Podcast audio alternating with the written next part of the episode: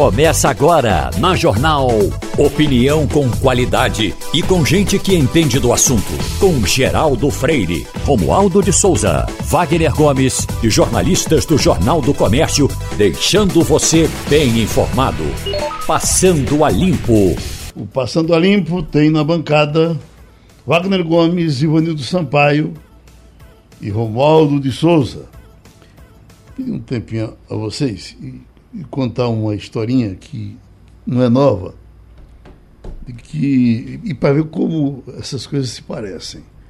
Doutor Roberto Magalhães, quando era governador, vocês já conhecem isso, impôs um, um delegado a uma cidade do interior.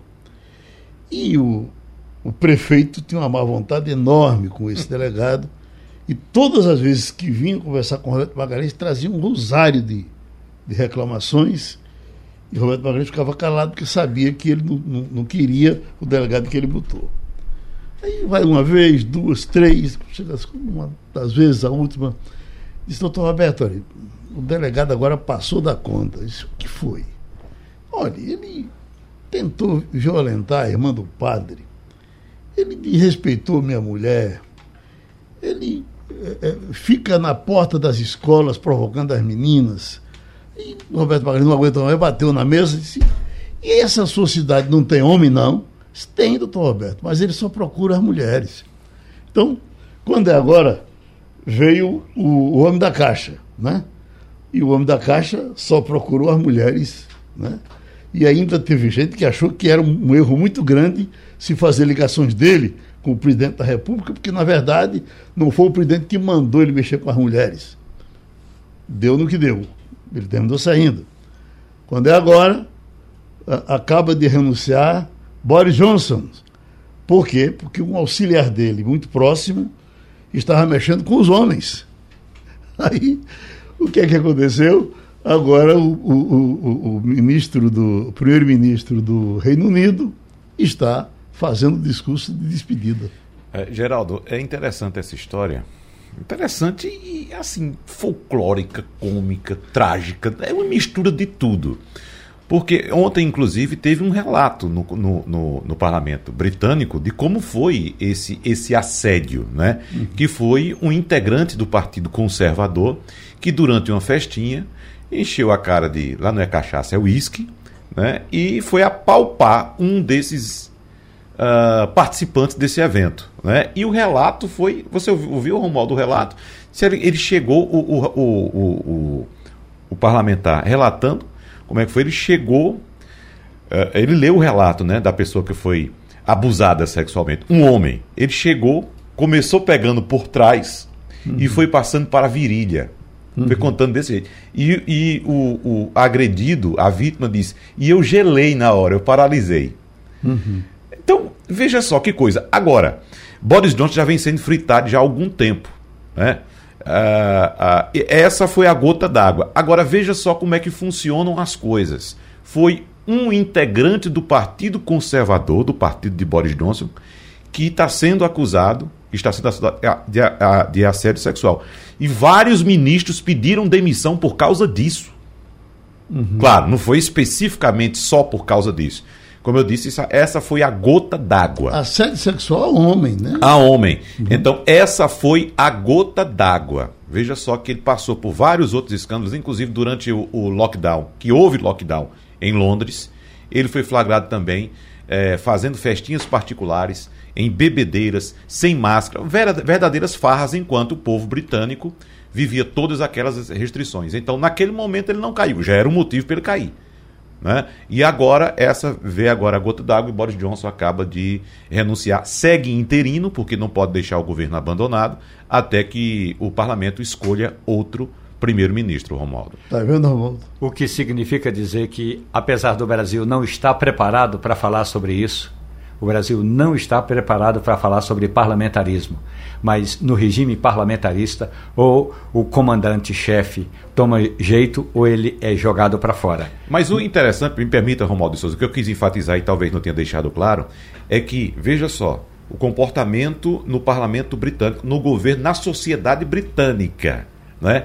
um integrante do partido tomou essa atitude e o ministério praticamente todo renuncia, porque não não não aceita essa postura de um integrante do partido. Aqui é o seguinte, aqui você é presidente, o ministro faz e você não faz nada. O outro ministro faz e você não faz nada. Um secretário faz e você não faz nada. Fica lá. Diz assim, não foi ele.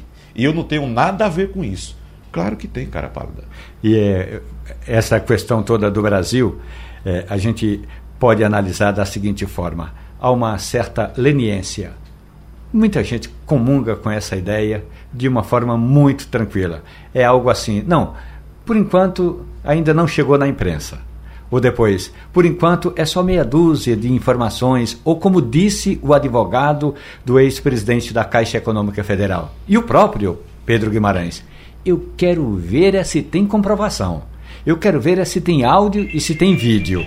E a gente sabe, em Brasília fala-se que é, do 14 andar, onde ficava o gabinete do presidente, até o, elevado, o subsolo, onde ficava parado o carro do presidente da Caixa Econômica Federal, às vezes o elevador levava muito tempo. Então, essas informações também precisam ser apuradas. Agora, Romualdo, o que é que se diz em Brasília da figura, da pessoa, do cidadão Pedro Guimarães? Porque, é, pelo que parece, porque são vários relatos, né? são várias histórias, e você não, não, não imagina que tem alguém coordenando esse teatro né, para que essas pessoas cheguem. Né? Na verdade, teatro entre aspas, eu estou dizendo aqui. São vários relatos, e não é somente relato de assédio sexual. São relatos de mau uso da, da, da, de uma empresa pública, como é a Caixa Econômica Federal. Ele participava, geral, de 18 conselhos 18 conselhos e era remunerado por cada um desses conselhos. Vamos supor que esses conselhos se reunissem uma vez por mês cada um.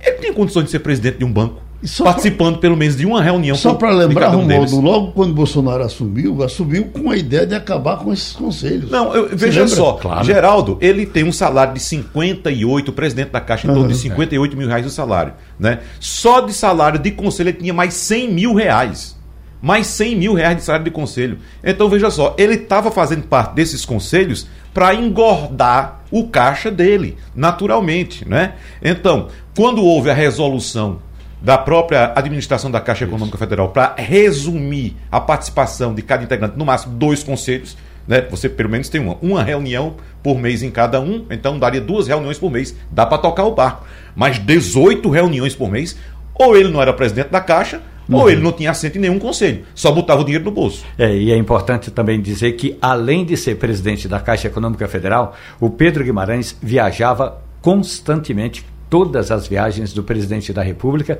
ele integrou. E mais ainda, o relato inicial que ainda não está totalmente concluído, aponta que só este ano foram 147 viagens de Pedro Guimarães, algumas ao lado do presidente e outras dele com suas equipes. Porque, por exemplo, não estamos falando da instituição da Caixa Econômica Federal, que é um importante banco. Estamos falando da pessoa do então presidente. Ele fazia o seguinte: vai ter aí uma, um feirão da Caixa? Então a gente vai lá. Aí ia ele, toda a equipe dele, e aí é nessa, segundo as denúncias, é nessa onda de viagens para fora de Brasília que Pedro Guimarães nadava de braçadas. Agora, o que eu perguntei, é, Romualdo também, talvez não tenha concluído, é o seguinte: o que é que se diz, quando eu disse no começo aqui, a, respeito da pessoa, da figura de Pedro Guimarães? Porque, pelo que a gente vê, pelo número de denúncias, me parece que ele está se passando, se saindo como, na verdade, a, aquela pessoa ruim, gente ruim. Porque a movimentação é tão forte contra ele, os áudios que a gente escuta, a forma como ele tratava as pessoas. Como é que um presidente de um banco como a Caixa Econômica Federal utiliza aquele linguajar né, com os seus auxiliares? Então, me parece que o pessoal chegou assim, é um limite. Não, vamos estourar porque não dá para segurar, aturar esse cara aqui. O Mas Ministério... A, a, mulher dele disse que era um bom marido. Não claro. É isso? O Ministério tá Público do Trabalho diz que as denúncias eh, de assédio sexual são pesadas mas as de assédio moral, ou seja, lá dentro da instituição, são muito graves. Uhum. Então, é Essas isso que a gente ouviu pelo telefone. Exatamente. Né? Exatamente. É, é, isso que o Ministério Público do Trabalho vai investigar. Essas que a gente escutou pelo telefone, Geraldo, são as provas que uhum. ele pede. Ele pede provas de assédio sexual, vídeos, né? Uhum. Mas os áudios que a gente tem já caracterizam assédio moral completamente. Aí ele já se perde. Ivanildo Sampaio, uh, uh, Boris Johnson vai sair da paisagem. Fará falta? Geraldo, eu creio que não. Ele já não era unanimidade quando foi eleito primeiro-ministro, né? Dentro do seu próprio partido, ele tinha várias opiniões divergentes sobre a, condição de exercer o cargo. E depois que tá, assumiu, sempre esteve é, como personagem de escândalos menores, mas sempre tinha alguma coisa contra ele. Era uma festa que não devia ter sido feita, era uma medida que não devia ter sido tomada. Enfim, tudo isso pesava contra ele. Mas essa questão do presidente da Caixa, Geraldo, que me preocupa e devia preocupar todos os brasileiros, é que isso só veio à tona, os desmandos dele como gestor de uma empresa, quando surgiu a denúncia de, de assédio sexual. Uhum. Se não tivesse surgido, certamente ele estaria lá quietinho, comendo o dinheiro de 18 conselhos diferentes, levando a caixa como bem entendia, e ninguém diria nada. Uhum. O que é que não estaria acontecendo em outras estatais do governo que a gente não sabe nesse momento? Uhum. Agora, você sabe que essa coisa desses, desses conselhos, eh, Romualdo se lembra, com Dilma já era assim, quando ela era eh, secretária o, o ministra, ministra, ela participava de três, quatro ou cinco conselhos, né? Isso é usado para engordar o salário do camarada, né? Claro. Uhum. Vamos imaginar um, hoje um, um, ministro de Estado, ele, além de ser ministro, porque como ministro mesmo ele não ganha o suficiente para bancar as despesas dele, algo em torno de 30 mil reais. E em cada reunião do, de um conselho desse, ele ganha, no mínimo, o salário que ele ganha como ministro de Estado. Uma reunião uma vez por mês. Quem participa do conselho da Petrobras, quem participa do conselho da Itaipu Binacional, Geraldo, a reunião do conselho da Itaipu Binacional paga 55 mil reais por reunião. Agora, Romualdo, não vamos reunião, dizer, né? por reunião. Não vamos dizer que um conselho desse não serve para nada, não, mas é para quase nada. Eu já fui conselheiro da CEP. No primeiro governo de Arraes, Laílson me chamou para ser. Rapaz, eu, eu, se você for buscar lá uma assinatura minha, eu ia para reuniões, Ô, Geraldo, ficava lá olhando. O interessante é que nesse caso é, é, é, a queda de um ditado muito antigo, né? Nesse caso, o conselho se vende. Você está vendendo o conselho, está recebendo dinheiro para dar conselho. Então, aquela frase que diz: se conselho fosse bom, ninguém dava, vendia. Nesse caso, na empresa pública brasileira, no, no, no Estado brasileiro, você vende seu conselho. Está repercutindo aí a, a o desenlace de Casa Grande com a Globo. Aí os críticos da Globo já, nossa, tá vendo aí? Como é que pode? A Globo demite um rapaz desse depois de 24 anos. Ora, meu Deus. E, veja, eu estou aqui há 30. Né? É, é, no dia que, que, que o dono achar que eu devo ir embora, eu devo agradecer porque ele me manteve por 30 anos. Eu não devo lamentar. Lamentaria se, eu tivesse, se ele tivesse me chamado num dia e demitido no outro que desarrumava a minha vida. Mas o fato de você estar por muito tempo e depois de muito tempo ser demitido, isso é tão normal como nada. E, e, e, e tem o seguinte: o, o, no caso de Casa Grande, o que se sabe foi um, um, um, um, camarada que a Globo cuidou dele por muito tempo, e isso era elogiado por ele. Ele com os problemas de droga, havia uma compreensão enorme. E quando um dia o cara sai, a vida continua. Né? Eu diria até que a empresa até ajudou muito ele, Sim. porque ele teve muitos problemas com drogas, ficou à beira da morte, se envolveu em vários acidentes né, sobre, o sobre o uso de drogas e a empresa manteve ele durante esse tempo todinho. Mas chega um tempo é. que o amor acaba, né? A, a, minha, a, minha, a minha até que ele faz falta. Eu gostava de, de, de ouvi-lo comentando. Ele vai para outro canto, eu vou. Talvez pelo fato talvez de eu não, talvez pelo fato de eu não entender quase nada de futebol, eu não entendia quase nada do que ele falava. Eu gostava também. dele. É, eu, Gosto, acho, eu acho que as relações de trabalho são pessoais ou interpessoais, entre as pessoas, entre uhum. a pessoa física e a pessoa jurídica. E só. Senão, daí a pouco a gente vai também querer se meter por que, que a, o SBT demitiu fulano, por que, que a Globo demitiu ciclano. Eu acho que a, as redes sociais às vezes dão uma, uma abusada em temas só para dar uma valorizada no assunto. Acho importante o, o trabalho que ele fez, acho fundamental o que a Globo fez, teve um período eu, eu sei o que isso significa. Teve um período de que ele precisava muito do apoio e uhum. teve o apoio, então agora passou. E tem que ser assim, né, Romaldo? Vamos enfatizar que quem é, é, é dependente químico precisa de ajuda não de escanteio, utilizando a linguagem do futebol aqui, né? Precisa de ajuda. E foi isso que a empresa fez. Então, quando ele precisou da empresa, a empresa estava junto com ele. Comercial? Oi. Oi. É, a, Globo, a Globo pode ter muitos defeitos e tem mas sempre foi solidária com quem precisa na hora do, do, do aperto. Eu vou contar a você um exemplo, um exemplo disso. Foi com Desi Gonçalves. Desi não tinha mais contrato com a Globo, não é? E estava numa fase muito difícil da vida dela. É, Boni, Zé Bonifácio Sobrinho, é, mandou que a empresa pagasse todos os custos do internamento dela numa clínica e ela ficou lá enquanto foi necessário. Quer dizer, esse caso de Casa Grande é exemplar também. Casa, uhum. Casa Grande ficou quase dois anos numa clínica de, de, de restabelecimento, cuidando para se livrar das drogas, e a Globo bancou tudo. Uhum. Chegou um ponto em que certamente não é mais interessante para a empresa mantê-lo. Mandou embora. 24, tá anos, é, 24 anos é uma, é uma vida, né? Talvez até isso seja um assunto curto, mas está aqui, ó. Comissão derruba tese de legítima defesa da honra.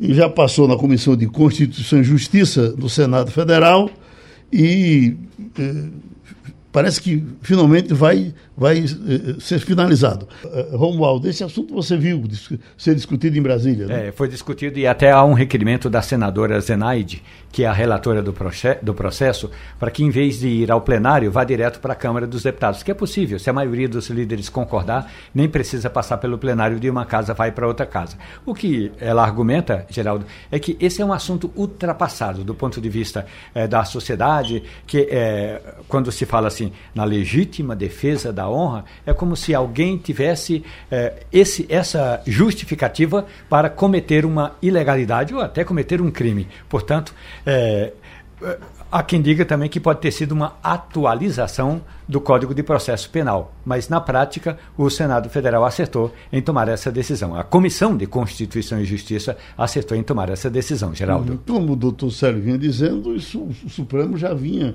pacificando isso há um bocado de tempo. Né? Exato, mas aí era em casos específicos, não havia uma repercussão geral. Ou seja, é, se um caso, se uma questão chegou ao STF, o STF tinha dado é, essa mesma decisão tomada ontem pela Comissão de Constituição e Justiça, mas eu volto a dizer, era para casos específicos e não para a repercussão geral, valendo para todo mundo. Em nome dessa tal de legítima defesa da honra, repito, há muito tempo, acho que isso já estava em desuso, mas quando isso era usado, era usado da pior forma. Eu nem né? sabia que isso ainda existia. Eu, eu também achava que não. Pois é.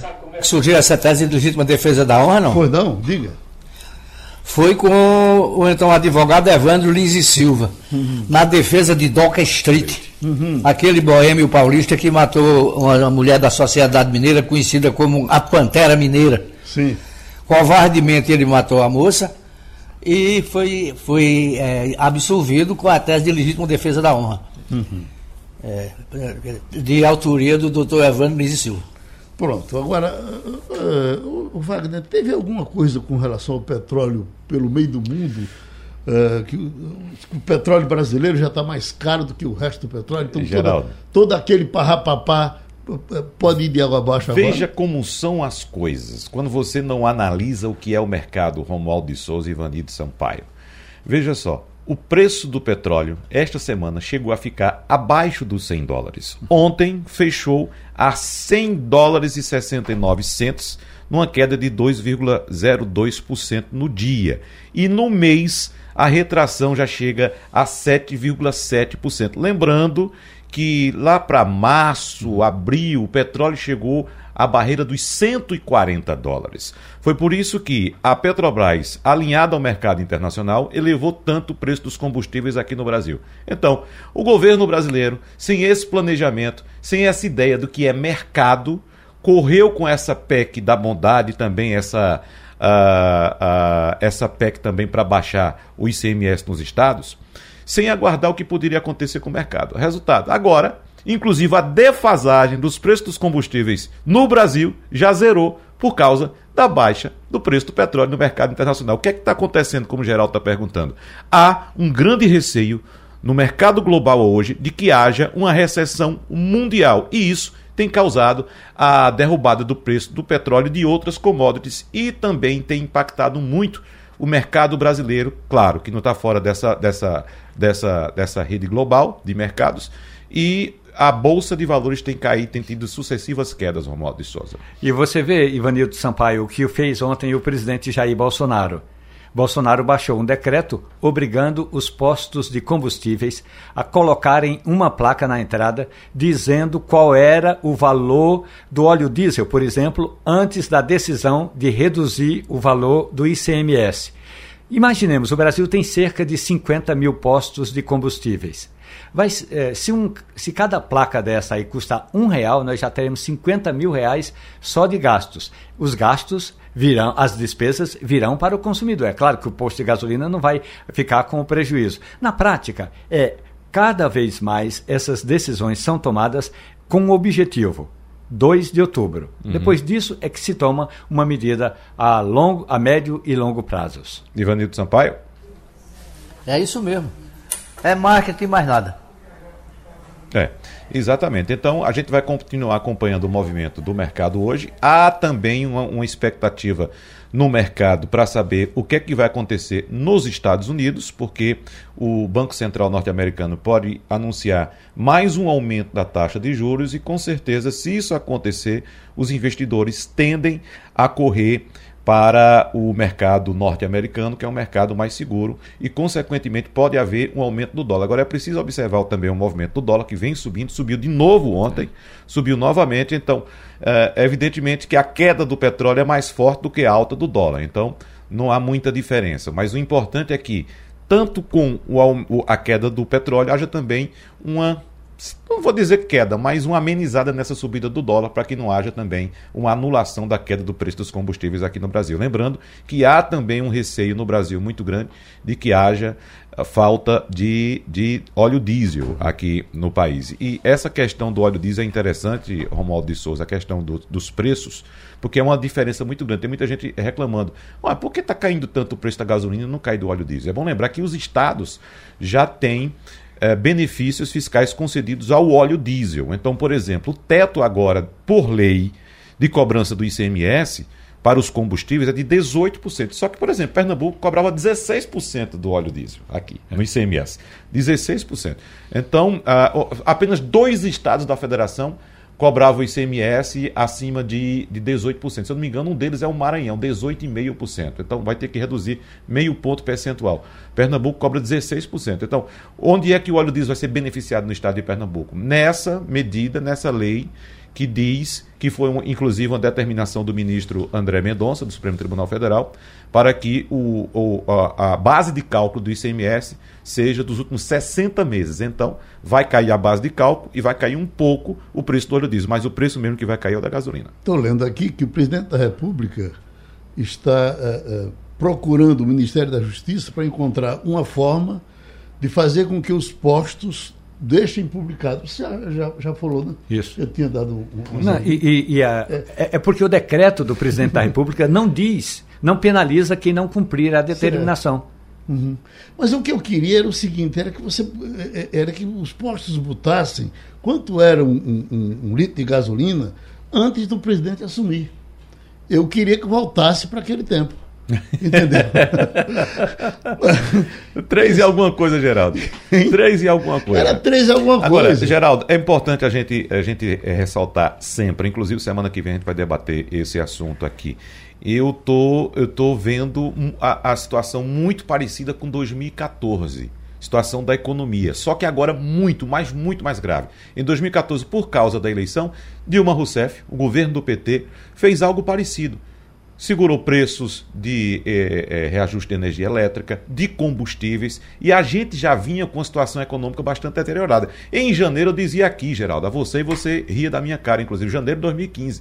Olha, o que vem por aí é algo muito sério, é algo muito grave. Então a gente sabe muito bem o que aconteceu nos anos seguintes, né, até 2016 com a recessão, tanto naquele ano 2015 quanto 2016 e no que resultou. Só que agora a situação, apesar de ser parecida, é muito, mas muito mais grave por causa dessa PEC que chamam PEC da reeleição, PEC da eleição, PEC da bondade, PEC do desespero, PEC de tudo, de tudo que não presta. Agora não vamos esquecer que Romualdo passou ontem o dia na 5G e hoje está aqui com a gente. Como foi o seu dia de ontem? O que é que o 5G lhe trouxe de diferente? Olha, trouxe uma informação importante. Você que gosta, quando vai a Brasília, de frequentar a Feira do Paraguai, uhum. que é a Feira dos Importados, a feira, a fila na lista de espera para comprar um smartphone que recebe a informação do 5G é muito grande. Uhum. Só para você ter uma ideia, um determinado aparelho de uma determinada marca mundialmente conhecida que estava custando entre 5 e 6 mil reais, já está entre 7 e 8 mil reais. Porque nem todo equipamento, nem todo aparelho recebe a, a tecnologia 5G, tem que ser dos mais modernos. O que, por enquanto, ainda não é o meu caso. Então, quem tem a tecnologia, quem tem esse equipamento e que recebe a tecnologia, e aí eu vou dar dois testemunhos, porque acompanhei ontem o desenrolar dessas informações, diz que a, o negócio é, é vamos usar a palavra que o cara disse, negócio de doido. Mandou, ele trabalha numa rádio, mandou uma sonora assim com uma rapidez impressionante. Um relâmpago, né? Relâmpago. Agora, nem todo canto pega, por exemplo, dentro do Congresso Nacional não pega porque não tem torre, eh, não tem repetidora, não tem é, o, o, roteador. Então, se você está ali no centro, na rodoviária de Brasília, pega muito bem. E ontem acompanhei um, não sei se vocês viram, um acidente gravíssimo no centro de Brasília, numa rodovi na rodoviária. Então, vários repórteres de várias emissoras de televisão estavam utilizando a nova tecnologia para passar informação com muita rapidez. Agora, Ivanildo, uma coisa que, que eu vi bem preocupante hoje é, é que com o 5G as parabólicas terão que ser mudadas ou elas não vão servir. E eu fico pensando, porque a gente anda muito pelo interior, o Romualdo vai daqui a pouco para. Taquaritinga? Taquaritinga do Norte. Wagner teve em, em, em, em, em Arco, Arco Verde. Verde. E quando você chega numa parte um pouco mais alta, em qualquer lugar uh, uh, do interior, aliás, aqui na cidade, se você for nos subúrbios, aí, por exemplo, para uh, Macaxeira, por ali afora, você vê que é uma casa uma parabólica, uma casa uma parabólica. Se essas pessoas vão perder esse, esse, esse contato com, com a televisão, vai ser muito ruim para essas pessoas. É, e, e, e o que, que dá a impressão, Geraldo, é que o, o, processo foi mal planejado, não é? Não, ninguém se preparou para receber essa tecnologia, principalmente os estados e municípios. Você escuta uma informação hoje, outra manhã contradiz aquilo, você não sabe se, se o aparelho serve ou se não serve, se vai ter que comprar um celular novo ou não vai. Quer dizer, há muita desinformação e a coisa parece muito mais que, que vai sendo emendada à medida que o buraco aparece, do que que existe um, um, plano, um planejamento para executar isso. Uhum. Questão é seguinte, Geraldo, a tecnologia 5G utiliza uma banda que era utilizada pela antena parabólica, a banda C. Sim. Então, essa banda é totalmente destinada agora exclusivamente para a tecnologia 5G, por isso que ela corre solta. Né? Uhum. Então, a, a, a, banda de internet é feito um rio, ela tem um caminho ali a seguir, certo? Se o rio estreita, diminui a velocidade da água. Né? Se o rio abre, então você tem possibilidade de jogar água e a, a, a, a tormenta pode vir que o rio vai passar. É isso que acontece com 5G. Para quem utiliza a antena parabólica, o governo agora, o Ministério das Comunicações, transferiu o sinal para a banda. É, foi até interessante o termo que utilizaram para não ficar uma coisa deselegante. É a banda KU. Uhum. Entendeu? Então tudo é destinado agora pela banda KU. Então, as pessoas que utilizam antena parabólica, a que você conhece, que a gente viu no interior, que a gente vê o tempo todo, e estejam inscritas no cadastro no cadastro único, vão receber uma nova antena do governo. Vão receber uma nova antena é, que, em que, que velocidade? Ah, aí, meu amigo, aí quem responde é Romualdo de Souza. Quem vai para onde? Eu digo, em quanto tempo a pessoa vai passar para essa, essa parabólica chegar? Essa antena é, nova. É, a gente sabe que quando se fala em tecnologia no Brasil, a não ser nos lugares onde de fato a experiência está sendo executada, demora muito. Mas o plano do governo é que uh, já no início do ano que entra, quem está no CAD único, ou seja, quem está no, no, Auxílio Brasil, já vai receber a sua nova parabólica em casa. E aí, com um novo codificador, que é, ele é bem menor ainda, é uma caixinha quase do tamanho de um smartphone desse aqui, uhum. um novo codificador. E claro que vai ter que, alguém vai ter que dizer: olha, dona Maria, seu, seu José, vai ter que enfiar o cabo aqui. Então, tudo isso vai ter que ser feito. É. Mas, na prática, é a partir do ano que entra que esses, é, esse, essas novas parabólicas vão começar a chegar. Agora, o sinal, a parabólica já perdeu o sinal da TV aberta, essa da banda C, né? nos casos específicos, por exemplo, no Distrito Federal, já perdeu o, o, o sinal da TV aberta, e o sinal já está na banda KU. A banda uhum. KU já está funcionando. Claro. Quem tem antena, quem pode comprar sua antena, já vou, coloca lá, vai ficar tudo normal. Quem não pode, é esse caso. Aí a demora que eu acredito que você citou é a demora do governo entregar essas antenas. Agora, agora Geraldo, a gente fez alguns testes lá na faculdade semana passada e o atual codificador, ele recebe o sinal KO. Agora você tem que mexer uma chave. É como se fosse uma sintonia de rádio. Você tem que mexer uma chave e aí ele vai virando e às vezes não aparece a sigla KO, mas você recebe o sinal. Então tem que ter uma certa paciência. E é por isso que o governo quer essa tecnologia, até porque tem fazer esse gasto mesmo. Vamos com o neurocientista Paulo Breiner. Doutor Paulo, essa manchete aqui diz: estudos mostram como as dívidas impactam na saúde cardiovascular e mental. E aí traz uma explicação, são três páginas aqui. É uma coisa meio assustadora, porque você tem de gente devendo. E, e, e eu queria até lhe dizer, logo, logo, confessar a minha situação. Eu não sei dever. Eu se, eu, eu, se eu pudesse, pagava todas as minhas coisas adiantado. Dever para mim é uma tortura. Mas eu tenho amigos que adoram dever. E aí estão vivendo aí bem, com muita saúde. Aqui ele diz, olha, os impactos vão muito além dos já conhecidos, como aumento de ansiedade e depressão, sendo associados também a um risco maior para doenças cardiovasculares e no sistema imunológico enfraquecido para combater infecções, alertam os especialistas. Eu pergunto, tem algum exagero disso aqui para os nossos devedores ficarem mais tranquilos? Bom dia a todos, Geraldo. Um não, não tem exagero. É um grande alerta é um grande aviso. Mais uma vez, a imprensa, a mídia, faz um grande favor à sociedade, mais uma vez. É muito importante a gente entender que a ansiedade existe, ela é uma reação natural, nós precisamos dela para sobreviver, para enfrentar nosso dia a dia, mas o descontrole que hoje tem na expressão da condição financeira porque é aquilo que no mundo inteiro representa sucesso, fracasso, de uma forma simples e rápida. Eu tenho ou não tenho posse. E essa pressão que existe na pessoa pelo sucesso, que vem de todos os lados, seja da vida familiar, seja da sociedade onde, onde ele da comunidade onde ele trabalha, e hoje dos meios de mídia personalizada né, o WhatsApp, o Instagram, o Facebook, porque antes a sua comparação de sucesso era assim no seu vizinho, na, no seu trabalho, na sua família. Hoje você abre uma página dessas e você tem aquela comparação de sucesso bem modificada. Se você não tem recursos, você está devendo, lhe falta a condição de alcançar esse objetivo. Aquela ansiedade que seria pulsada, ou seja, ela vem vai embora, ela passa a ser permanente. E esse estado de ansiedade permanente, ou seja, você viver em alerta permanente, atrapalha seu sono, sua concentração, sua capacidade de decidir o que é bom, o que é ruim, o que é urgente e o que é importante. É bem diferente. O que é urgente é o que está atrasado, é o que venceu o prazo, é o que precisa ser feito hoje. O que é importante, às vezes, é silencioso, vai cobrar depois uma oportunidade perdida, um carinho não feito, uma boa aquisição, uma boa conversa que passou a época de acontecer. A condição financeira também representa o contrário. Muitas doenças, como a depressão, principalmente, trazem como sintomas iniciais essa desorganização cognitiva financeira onde ela aparece mais rápido.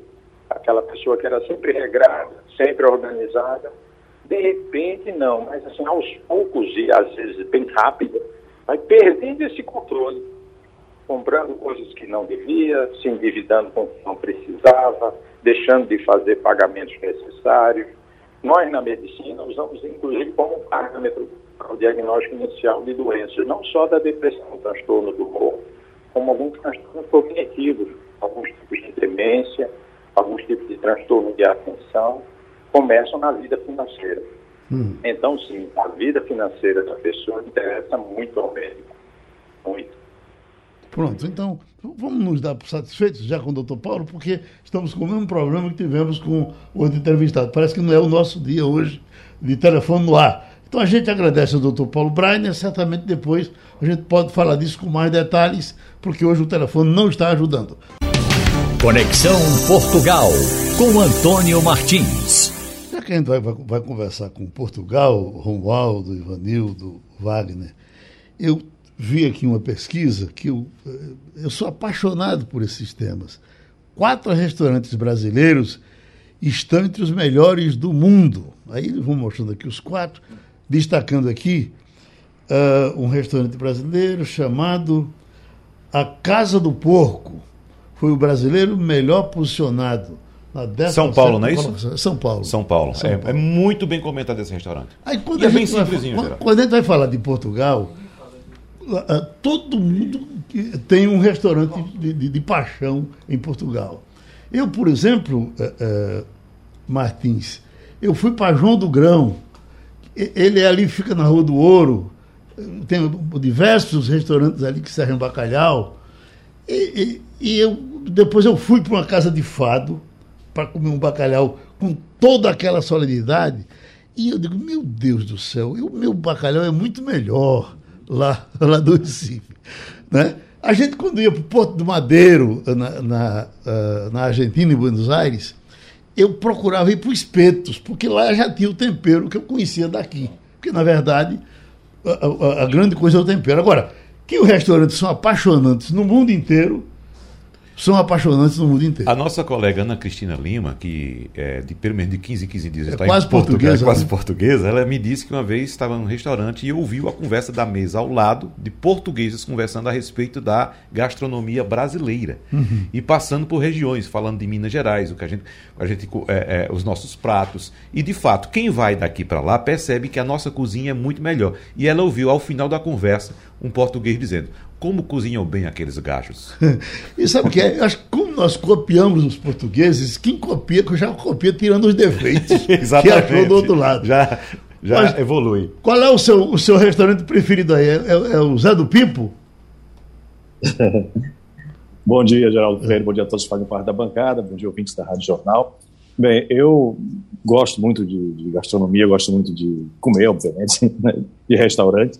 Mas tem um restaurante especificamente que me adotou aqui. Né, que é- é- a- os donos são praticamente a minha, minha família aqui.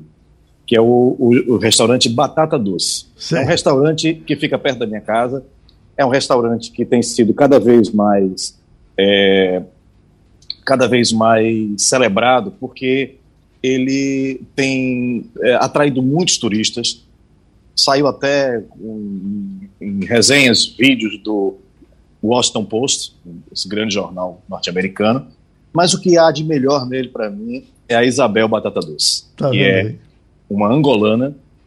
Na realidade, ela é portuguesa agora, porque ela chegou aqui com três anos de idade, três, quatro anos de idade. Ela tem uma história muito interessante, porque ela foi achada na mata, ela foi encontrada na mata por tropas portuguesas, por soldados portugueses.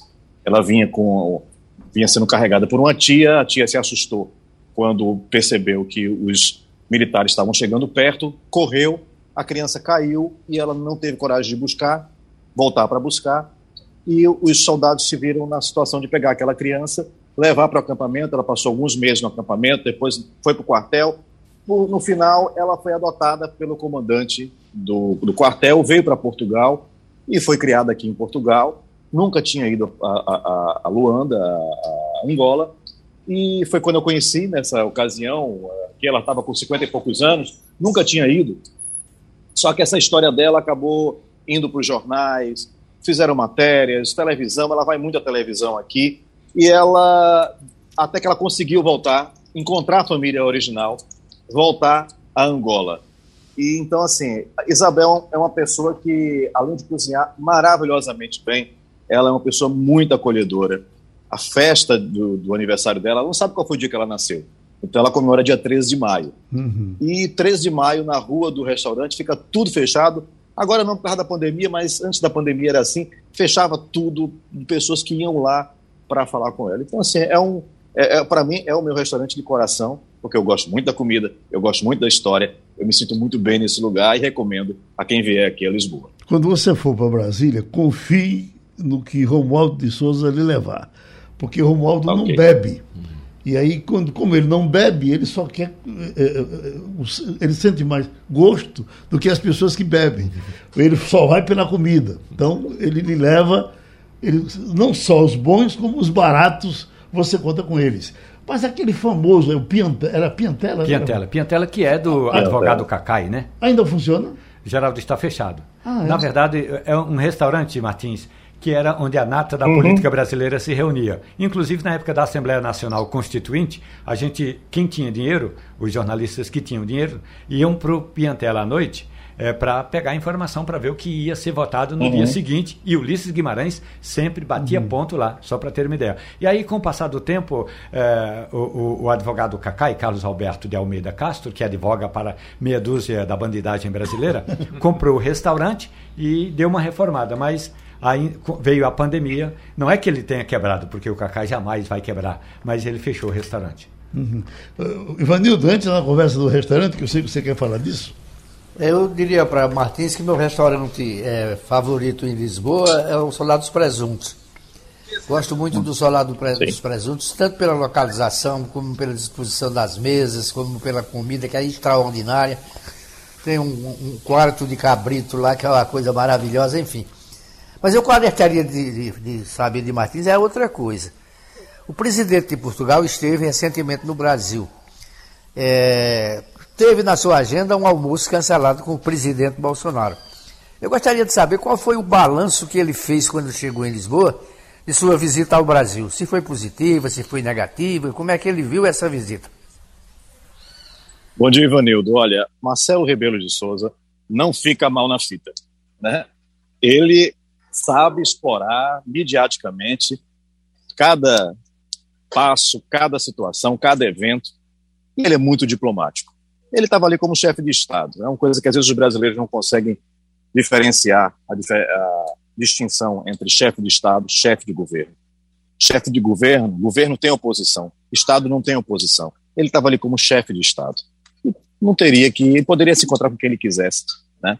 E aí o a, a informação que o presidente Bolsonaro teria ficado irritado porque ele teve um encontro com Lula e cancelou. O almoço tinha sido reservado, o convite tinha sido feito por escrito, mas parece que o cancelamento não. Tudo isso foi. Houve um mal-estar. Ele chegou aqui dizendo o seguinte: que aproveitou, porque nunca Portugal foi tão falado na mídia brasileira como é, a partir desse, desse desconvite de Bolsonaro. Né? Ele disse que andou muito pelo Rio de Janeiro é, e por São Paulo também, mas principalmente pelo Rio de Janeiro, tomou banho em Copacabana, é, tirou muita selfie, disse, olha, eu nunca tirei tanta selfie com, no Brasil com brasileiros como dessa vez. Então ele tirou isso pelo lado positivo. A novidade desse caso é que o ministro é, secretário-geral da, da presidência, o general Luiz Eduardo Ramos, que está aqui em Portugal, ele está participando de uma um evento no Instituto Superior de Engenharia na Universidade de Coimbra, ele tentou tirar por menos que a relação de Portugal e é, Brasil não estremeceu em nada em relação a isso. Os portugueses adoram o Brasil, o Brasil adora Portugal. Que ele vai estar muito feliz acompanhando, pelo menos recebendo o coração de Dom Pedro I no Brasil, Pedro IV aqui em Portugal, e que convida Marcelo Rebelo de Souza para participar dos festejos 200 anos. Hum. Alguns analistas disseram que uma das uma das razões por trás desse desconvite de Bolsonaro seria o fato dele não querer a presença de um chefe de Estado como é, Marcelo Rebelo de Souza, justamente no 7 de setembro, porque haveria aí toda essa movimentação dele de querer, é, enfim, essa questão golpista e tal. Então, isso iria atrapalhar. A presença de um chefe de Estado português lá iria atrapalhar os planos dele.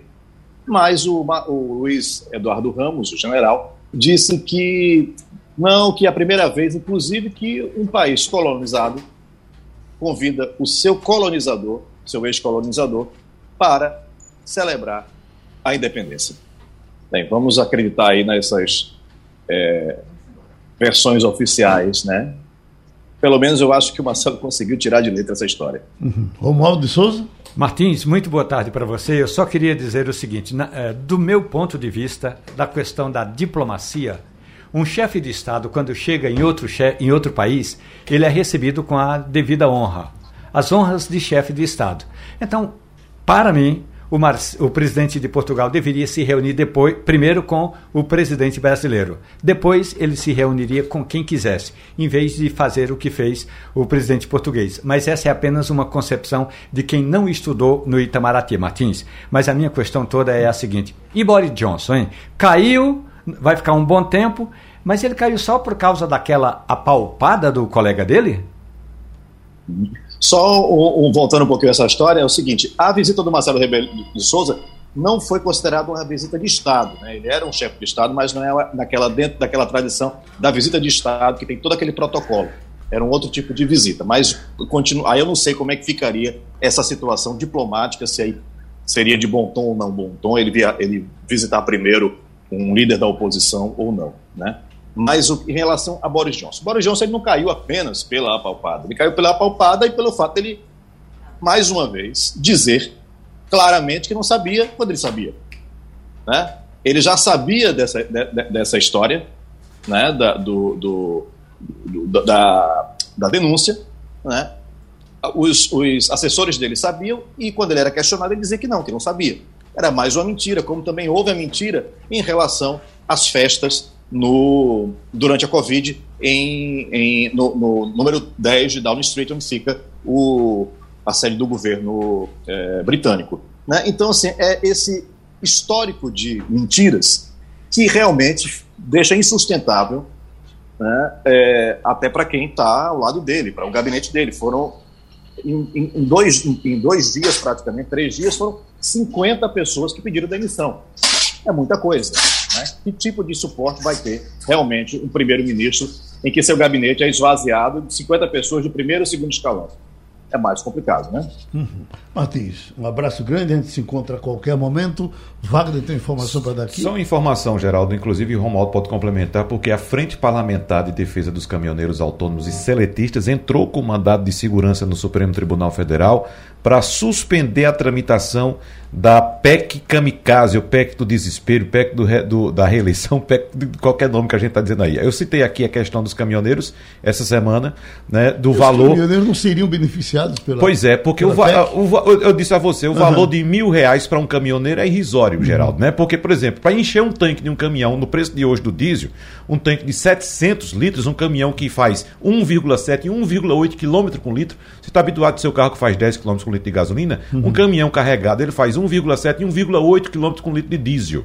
Certo? Uhum. Então, para encher um tanque de 700 litros, que é um tanque médio de um caminhão, ele gasta em média R$ 5.200 se para encher um tanque, uhum. para ele percorrer 1.200 quilômetros mais ou menos, que é uma viagem curta um caminhão, inclusive. Entendeu? Então, é irrisório. Então, a, a, a Frente Parlamentar de Defesa dos Caminhoneiros está entrando com esse mandato de segurança, Romualdo. É por isso, eu acho que é por isso que Reagan dizia que o melhor programa social é o que acaba logo, né? Exatamente. Pois não. não, rapidamente a oposição também vai entrar com, com ações no Supremo Tribunal Federal. Mas uma coisa é quem pode e quem não pode. A Frente Parlamentar, como tal, não pode tem que ter um, um grupo, é, porque a frente parlamentar é apenas uma associação de parlamentares. Então, deve ter alguém que esteja juridicamente por trás. A questão toda é a seguinte: os caminhoneiros estão reclamando que o dinheiro é pouco. Pior são os taxistas, porque eles não sabem nem quanto será o benefício. Só se sabe, Geraldo, que tem 2 bilhões. Mas nem os taxistas, nem as cooperativas, nem os sindicatos, nem o governo sabe quantos são os taxistas. E aí, depois que encontrar o número de taxista, vai dividir dividir por 2 milhões, depois divide por mais 5, porque são cinco parcelas. Na prática, isso aí é puramente uma medida eleitoreira que ninguém sabe como vai ser operacionalizada. E terminou o Passando a Limpo. A Rádio Jornal apresentou opinião com qualidade e com gente que entende do assunto. Passando a Limpo.